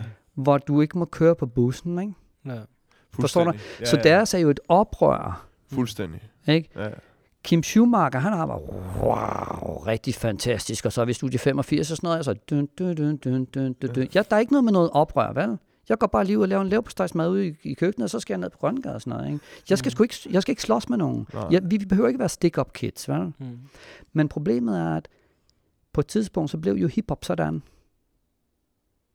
du skulle have det der, altså det er også derfor gangsterrap blev så stort, at det blev sådan noget forkvaklet noget Mm. i, i, i vores kultur her. Vi har det jo, selvfølgelig, det er jo stadigvæk en del af det, så man skal være, jeg siger det med respekt, ikke? Så for unge, der gerne vil ind og lave noget nu, ty dig til de gode mennesker, der kan, der kan hjælpe dig fremad, ikke? Fordi de fleste er øhm, glædes ved, ved at få opmærksomhed, som sådan nogle grundingredienser hos mennesker eller sapiens, som vi er, ikke? Men du kan også, man skal passe på, ikke? Fordi du kan også havne i nogen, der ikke er derhen og forstår det. Og så tror de, 100%. de skal møde dig, Ja. at du er en konkurrent. For husk nu her, ved problematikken hos os, det er også det her. Hvis du er i en niveau, hvor du våger at give al din viden videre, så gør du det kun i betragtning af, at du ikke oplever, at der findes nogen konkurrencer. Okay? Ja. Så hierarkierne er der jo. Mm. Ligegyldigt om du ser dem eller ikke er der. Eller du ser dem eller du ikke ser dem der. Ja. Det er jo det her med at forstå det her med de usynlige lederskaber og sådan nogle ting. Og så, ikke? Så snakker med sådan en som, som William, ikke? Altså, altså, William skal da ikke, altså, han skal da ikke bevise noget. Altså, det var der mange år siden, William har behøvet at vise noget. Der snakker vi da 2005 eller sådan noget, hvis William han skal da ikke bevise noget for. Hvem skal han bevise noget for? Ja. Der findes Ja. der intet, vel? Han har ikke nogen konkurrenter. Og så siger William, jamen der er jo stadig graffiti det der. Jeg, jeg, altså William, jeg ved, jeg ved godt, hvad det er, du mener. Bare spørgsmålet er bare lige sådan, hvad er det, du vinder? Mm. Fordi kampen er højst sandsynligt med dig selv. Ej, det er ikke rigtigt, for der findes miljø. Okay, jeg har respekt for, hvad du siger. Men vi behøver ikke at diskutere det med, at det er ikke, et, det er ikke en nødvendighed. Dit brand er allerede veletableret. Ja, ja. Jo, men du skal huske at bibeholde det. Okay, du har ret. Ja. Men for mig så er det sådan, William har en ikonstilling, som jeg bare siger, det er noget af det vildeste, et menneske kan gøre. Ikke? Jo, jo. Og så står han her. Og når der kommer nogle små knægte frem og spørger, hvordan, øh, hvordan gør man? Så vender William sig lige om og siger, jamen prøv at se her, du tager bare lige nogle spande, og så går der bare lige sådan her. Og så viser du lige, fordi William har ikke nogen konkurrence. Han ved det godt, der findes der ikke en chance. Nej, det er en sjov chance. Det er jo Nej. som man siger i den podcast derinde. Altså, han er jo i gang med piece nummer 10, når jeg ligesom er i gang med at åbne tasken, der er han jo allerede, han er allerede, så er vi over på den næste og sådan noget. Ikke? Mm. Det er jo, Men det er jo sindssygt. også, Altså, og det er, jo, det er jo lige præcis derfor, vi synes, det er så fedt at snakke med, med dig og, og, og William og Tommy og, og alle mulige, fordi det handler også igen om det der med at give videre. Og vi, vi har fået meget ud af at, at høre mange af de der historier indirekte af alle mulige mennesker og sådan noget. Og så derfor så tænkte vi, at vi skulle hive fat i jer, altså selv, og høre lidt fra jer, og Ja. også give andre muligheden for, at hvis der sidder nogen derude, der på et eller andet mærkeligt tidspunkt kommer til at høre det her, jamen så give dem muligheden for at høre nogle af de her historier, og også huske på det der med, jeg synes, det er så essentielt, når det er det, du siger det der med, hvis du stiller dig op for at få noget, i stedet for at give noget, Mm-hmm. så er det lidt den forkerte vej på en eller anden måde. Ikke? Mm-hmm. Og det synes jeg, som vi også snakkede om inden mikrofonen blev tændt her, vi snakkede meget om det der med at, altså each one teach one på en eller anden måde, ikke? Mhm. Mm-hmm. som der også populært bliver sagt i graffiti. Altså, det er bare alfa og omega for mange af tingene. Og mm. det er Mhm. også det, vi håber at kunne gøre lidt med det her. Og Mm. gøre med skating, og gøre med graffiti, og gøre med rap, og gøre bare med kultur generelt. Mm-hmm. Altså, det behøver Mm. sikkert være hiphop. Mm. Jeg synes, ja, jeg synes, det er meget interessant, at vi nu er inde i den her hiphop-verden, hiphop-historie og så videre, at stort set alle, vi har snakket øh, med, har haft den samme, eller har langt hen ad vejen de samme grundværdier, fordi vi ligesom kommer ud af det samme langt hen ad vejen. Men også det her med, med dit hold, altså det her med, hvor vigtigt det er, at du bidrager til dit lille miljø. Nu, nu kommer vi fra Næstved, og der er ikke et miljø, så vi må selv ligesom lave det. Eller der er et miljø, men forstå mig ret, det er jo ikke lige så stort i København, at du kan vælge, hvad for et du vil være i. Ja. Her der er det jo, som, som vi har snakket om tidligere, det er jo alle mulige mennesker. Det er jo også folk, som ikke er, øh, skriver eller, eller rapper, men på en eller anden måde bliver en del af det der, ikke? Ja. Og alle snakker om den der vigtighed med at ligesom at give frem for at tage. Ja. Og det er, sådan, det er så højt ravne, man kan pusse sin egen glorie over, hvor fede, fede vi er. Sådan, men det, det er fucking rigtigt. Det er jo, Ja, det er jo ja. sådan, det er. Ja. Og det, det er jo det, der gør, at vi sidder og snakker med dig nu. Mm-hmm. Altså hvis det havde været... Altså hvis ikke der havde været den... Øh, hvis ikke I ligesom havde givet det til hiphopkulturen i dag, så havde jeg ikke haft en lovlig væg at male på herop. Og det er pisse fucking Præcis. vigtigt at huske. Fordi hvis ikke ja. vi bygger videre på det, hvis ikke vi ligesom er med til at fejre op og samle skrald op og så videre, så er det der bare ikke. Altså, så vil jeg ikke, en ung version af mig, vil bare ikke have det her fucking sted. Mm. Og det er jo det, hiphoppen ligesom øh, er for mig. Det er jo Mm. noget, et pisse vigtigt værktøj og pisse vigtigt rum for mig at have. Mm. Et frirum og på alle mulige måder et læringsrum. Mm. Øh, også derfor vi gerne vil fortælle om det. Fordi mange af de her øh, personer, vi har haft inde, har jo på en eller anden måde gjort indtryk på os, og har en viden, som vi gerne vil hive ud af dem. Men altså, vi, nu, har, nu har vi jo fucking muligheden for at snakke med jer. Mm. Altså, og, og rent faktisk få Ja. den udveksling, der Mm. gør, at, at, at det kan blive endnu bedre, det her lille lokalmiljø, vi har. For det er jo i virkeligheden det, det handler om. Vi vil jo bare gerne have en vild ungdomsskole og et rigtig godt JB10, som er mega stærkt. Og der bruger jeg jo personligt hiphop rigtig meget. Ja. Og det handler jo ikke om, at folk skal ud og med graffiti. Nej. Det er jo en tankegang og en, en energi, ikke? Ja. Øhm, Tilgang til det.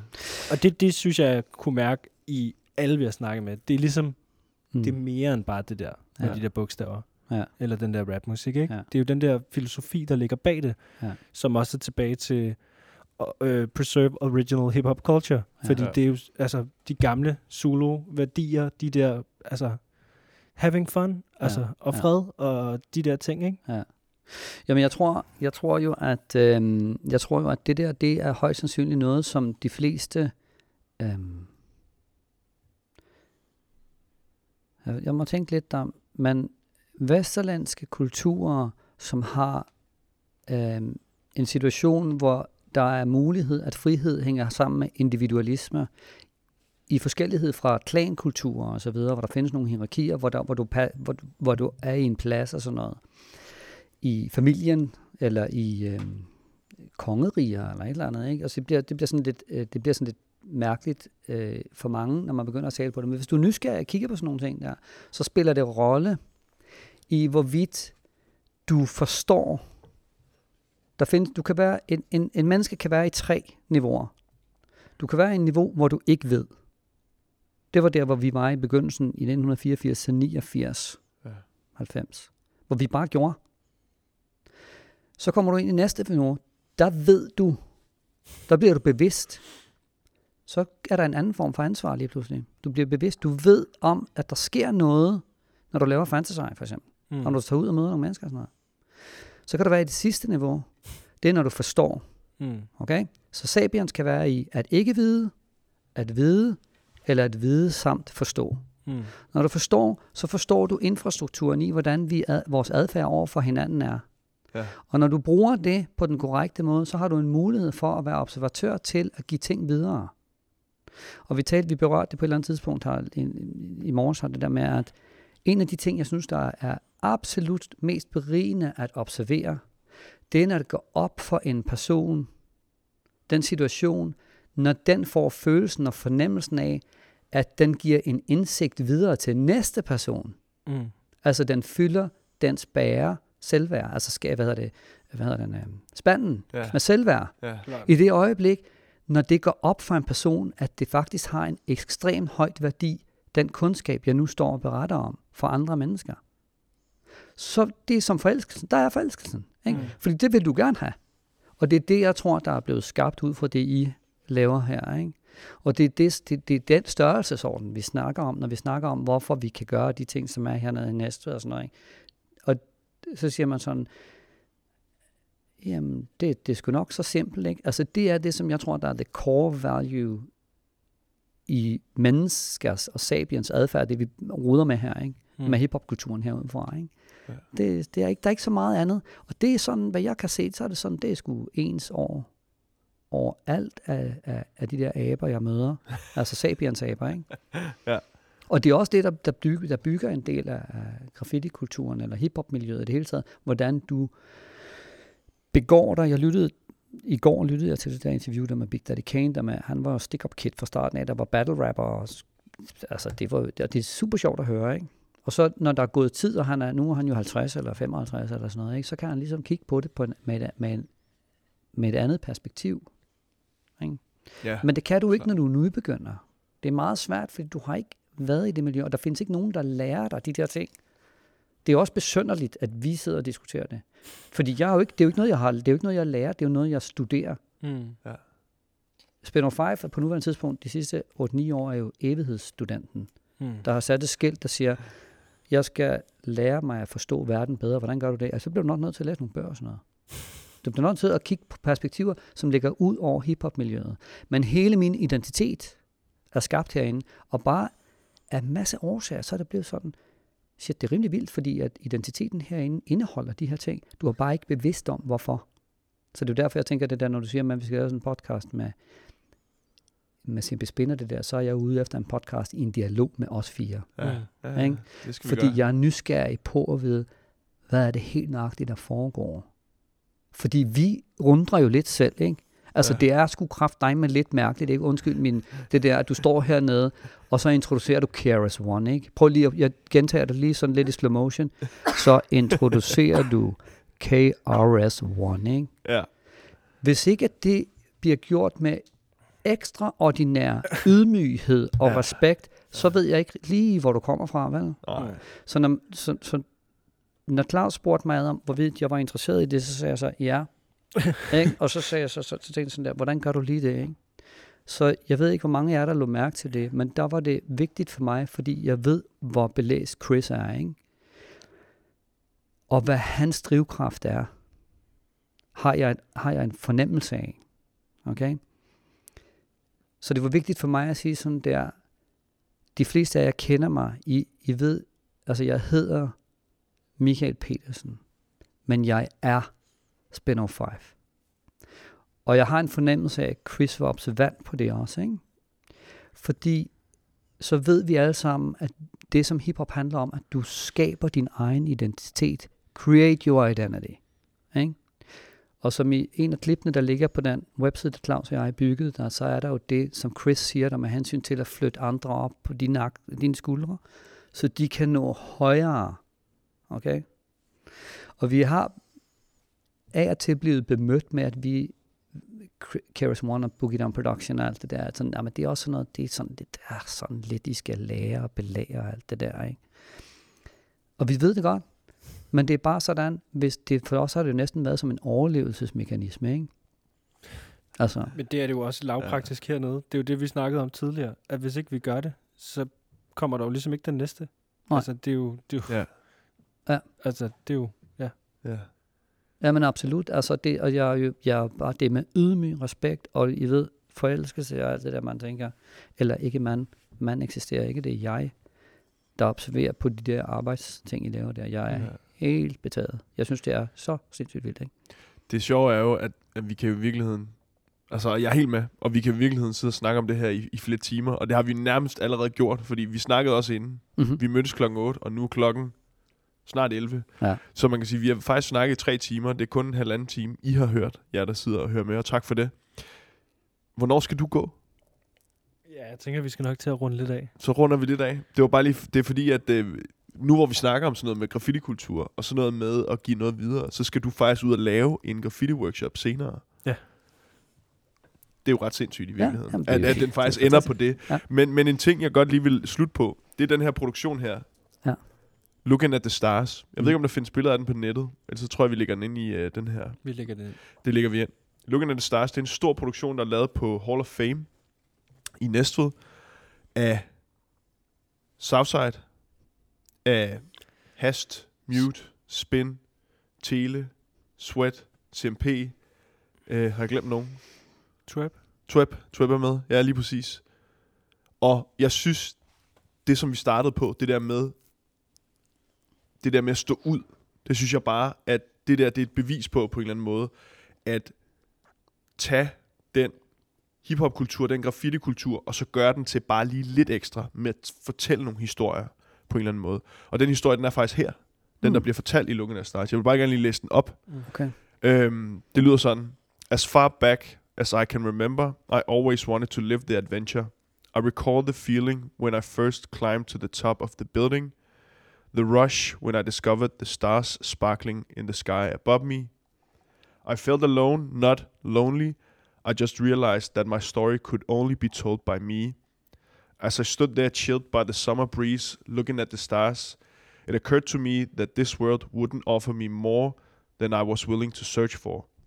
I remember the feeling. Didn't know where I was going, but it felt as uh, if life itself called out my name. As the sun rised from the uh, from the east, I went downstairs, packed my bags, and left this world behind.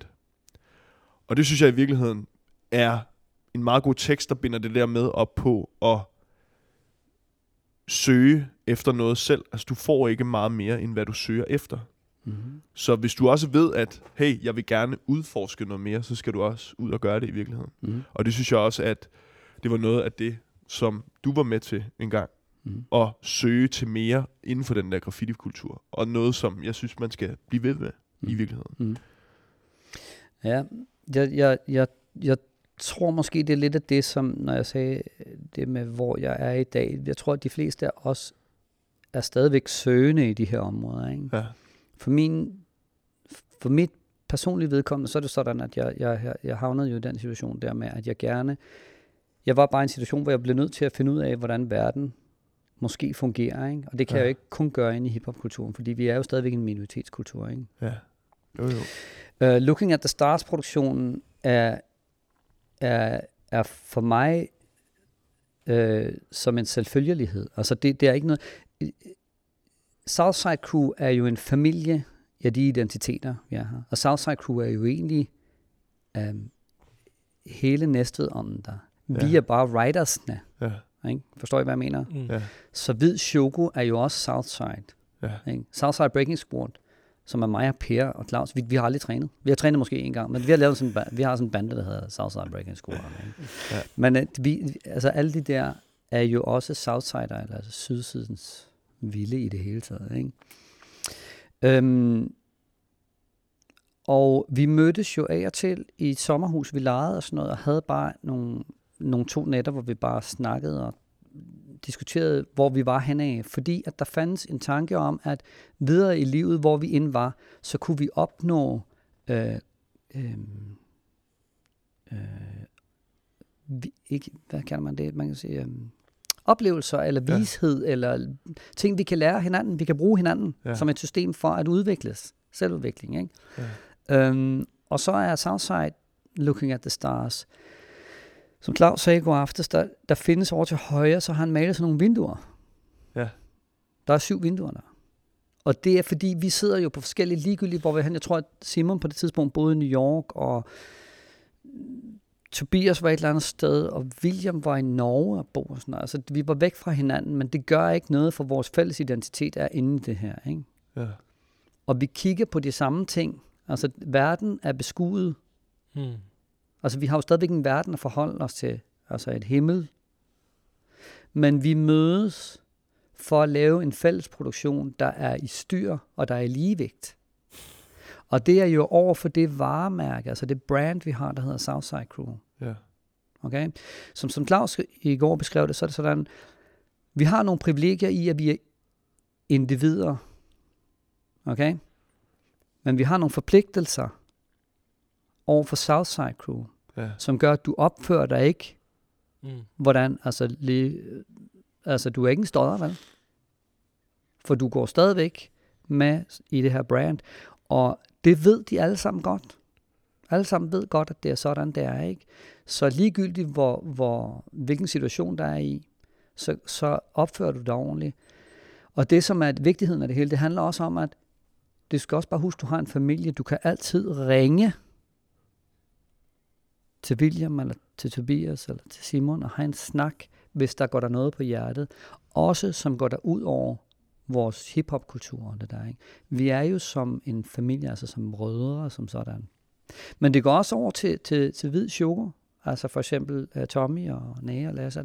Altså der var jo en sammenholdning, som er, som er ekstraordinær. Ja. Og jeg har en ting, jeg godt lige kunne tænke mig at, at, at, at vise på, hvordan det der med hensyn til de værdisætninger, som vi har, som er identiske. Ja.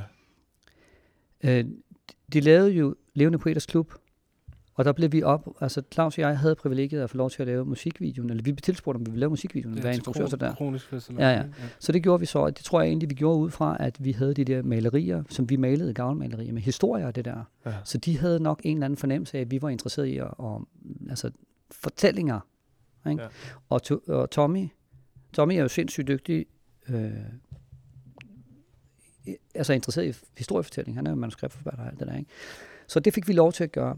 Øh, og så spurgte de en anden til, så skal I, vi skal, I skal jo rap på det der Sydsidens Ville. Vi bliver nødt til at lave det der nummer Sydsidens Ville. Ikke? Og så, så er det sådan, at der er jo ikke nogen af os, der er rappere. Og det er jo bare en løgn, ikke? Det er klart, vi er rappere. Men, eller, eller Claus, han går jo og rapper, når vi maler de der piste. Han rapper hele tiden, for vi har jo, vi har jo sjov samtidig med, at vi maler de der kæmpe spændende Ja. malerier, ikke? Ja. Som vi kan samtale om, hvis vi laver den anden pot der, ikke? Men øh, Claus, han har jo sådan nogle rim og sådan noget der. Øhm, men så jeg sidder, jeg, der bor jeg i Göteborg på det tidspunkt, så jeg sidder og skriver det der, og det lige sådan som du kan se hos individer, hvilken bogstavstil de har. Det afspejles sindssygt tydeligt af, hvilken personlighed de har. Hvis du kommer hjem til folk, og du åbner deres garderober, så kan du se, hvordan deres tøj ligger i garderoben. Det er deres sjæl, der taler. Hvordan, hvordan mælken står i køleskabet, er din sjæl, der taler. Lige sådan er det pisende på væggen af det der. Ja. Okay? Ja. Så når vi skal skrive en tekst der, så bliver vi sådan lidt nervøse, der, for vi er jo ikke vant til at skrive tekster. Så vi sidder der. Så er der nogle ting, der skal med. Jeg ved ikke engang sådan noget med hver 16 ord tracks og sådan noget. Jeg kan ikke noget. Jeg 16 skriver bare- bars. Jamen, du ved, alle de der ting. Jeg kan ikke noget af det der. Men der er en spøjs ting, som slog mig den anden dag.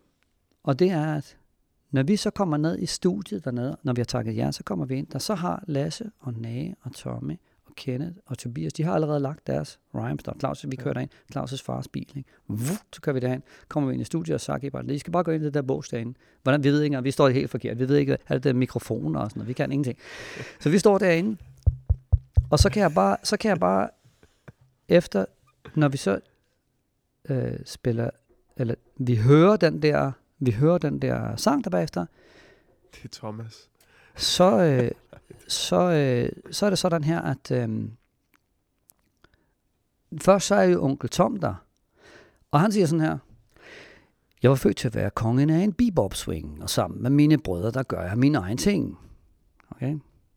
Mm, nok. det, altså, det er bare sådan, okay, dem der ved, de ved, hvad det er, ikke? Ja. Det er en del af hiphop-kulturen, okay. Så bliver der sådan, sådan lidt en pause der. Så skal jeg tænke, det var sgu da, hmm, okay. Og, så, og så, så siger jeg jo til sidst, altså når vi afslutter, altså det er introen. Jeg var født til at være kongen af en bebop swing. Det er introen, ikke? Ja. Så kommer outroen der. Du skal lige huske, der er ikke nogen, der har talt med hinanden. Overhovedet. Der er ikke nogen kommunikation med, hvem der rapper hvad og sådan noget. Det ved vi jo ikke noget om. Claus, vi ved jo ikke det der. Så det sidste, der er i outroen, det er, Så til alle jer, der ikke har rigtig hørt, hvad vi sagde, nu må I step, step, step, step, step af, for nu er det simpelthen bespændte ruller med Tommy Lasse og nej. Okay, det, skrev, det, det var jo fordi, at vi skulle, eller jeg skulle finde på noget, der rimede på nage, ikke? Men altså, vi vil også gerne have det med, med step, step off, ikke? Mm. Så den anden dag, så, så, så, så, så slog det mig bare sådan der, vent nu lige lidt. Prøv lige at se, hvor sindssygt det er. Værdierne i det, på et niveau, som er lidt ekstraordinær, er jo det, at introen er fra den samme respekt for Step Off med Mel, som outroen, til trods for, at der ikke er nogen, der har snakket med hinanden. Det er sgu da sådan rimelig vildt, er det ikke det? Det er sgu da sådan lidt på sådan et perspektiv, der er sådan lidt mærkeligt, ikke? Mm. Men hvad, hvad, så kan vi sådan lave sådan nogle analyser og sådan noget der. Men det, det viser bare på, hvordan samhørigheden af respekten af at vise respekt for, hvor, hvor vi kommer fra, og hvad de sættet er. Ikke? Ja. Så i eftermiddag, så havde jeg en tanke om, at jeg skulle ud og drikke en kop kaffe med, med Tommy. Så har jeg egentlig tænkt mig bare lige at prøve at sige det til ham, om han har lagt mærke til det. Og For det er jeg slet ikke klar, der, er- jeg tror ikke, der er nogen, der har lige, hvad var det for en sang igen, den der? Step off med, Step med, off. med, med, med, med, ikke? Ja. Så det, uh, um, I was sitting on the corner just wasting my time when I realized I was the king of the rhyme. I got on the microphone and what do I see? Ah, the rest was a legacy. I was born to be the king of a bebop swing. Mm. Og sammen med mine brødre, der gør jeg min egen ting. Okay, så prøv, altså, du kan godt høre, hvor sindssygt det er, ikke? Det er Og så tager sindssygt. man sådan- Ja. Så til alle jer, der ikke rigtig hørt, hvad vi sagde, nu må I step, step, step, step, step af, for nu er det simpelthen spændende ruller med Tommy Lasse, og nej. Ah, men prøv, hvor sindssygt det er, ikke? Ja, det er Prøv det er... Så jeg tænker så, der er en ja. taksomheden og taknemmeligheden, ydmygen og observationen oven med nysgerrigheden. Ja. Det er det, der handler om, ikke? Prøv at høre, det, øh, det er for sindssygt. Det er for sindssygt uh, hip-hop-historie her omkring, og nu, uh, nu er det Tauber, der ruller med Rasmus og Spinner 5, og uh, jeg tror, vi stepper af nu. Tak fordi du kom, Michael. Jamen Ja. altså, Og vi må snakke mere, mere bagefter. Ja. Og det er et øh, privilegie. vi, må, altså. øh, vi, må, vi må presse. Nu har jeg jo også øh, jeg har noget at forhandle med. Jeg har stjålet en DVD fra Oh, Claus, shit. så der kommer nok en CMP Spin podcast også. Det Men øh. Spinner 5, tak fordi du kom. privilegie at være her, og igen, ydmygst respekt, og jeg er, altså hårene, de står op her i nakken, hvis for dem, der kan se det sådan. Det, det jeg er, kan simpelthen ikke. Jeg Det er ved ikke, smukt. hvad jeg siger. I er de vildeste. Tak. tak. Du er den vildeste. Lige over. Peace out. Hej du. Sådan. Vildt nok. Så fedt. Denne podcast var produceret af WBT.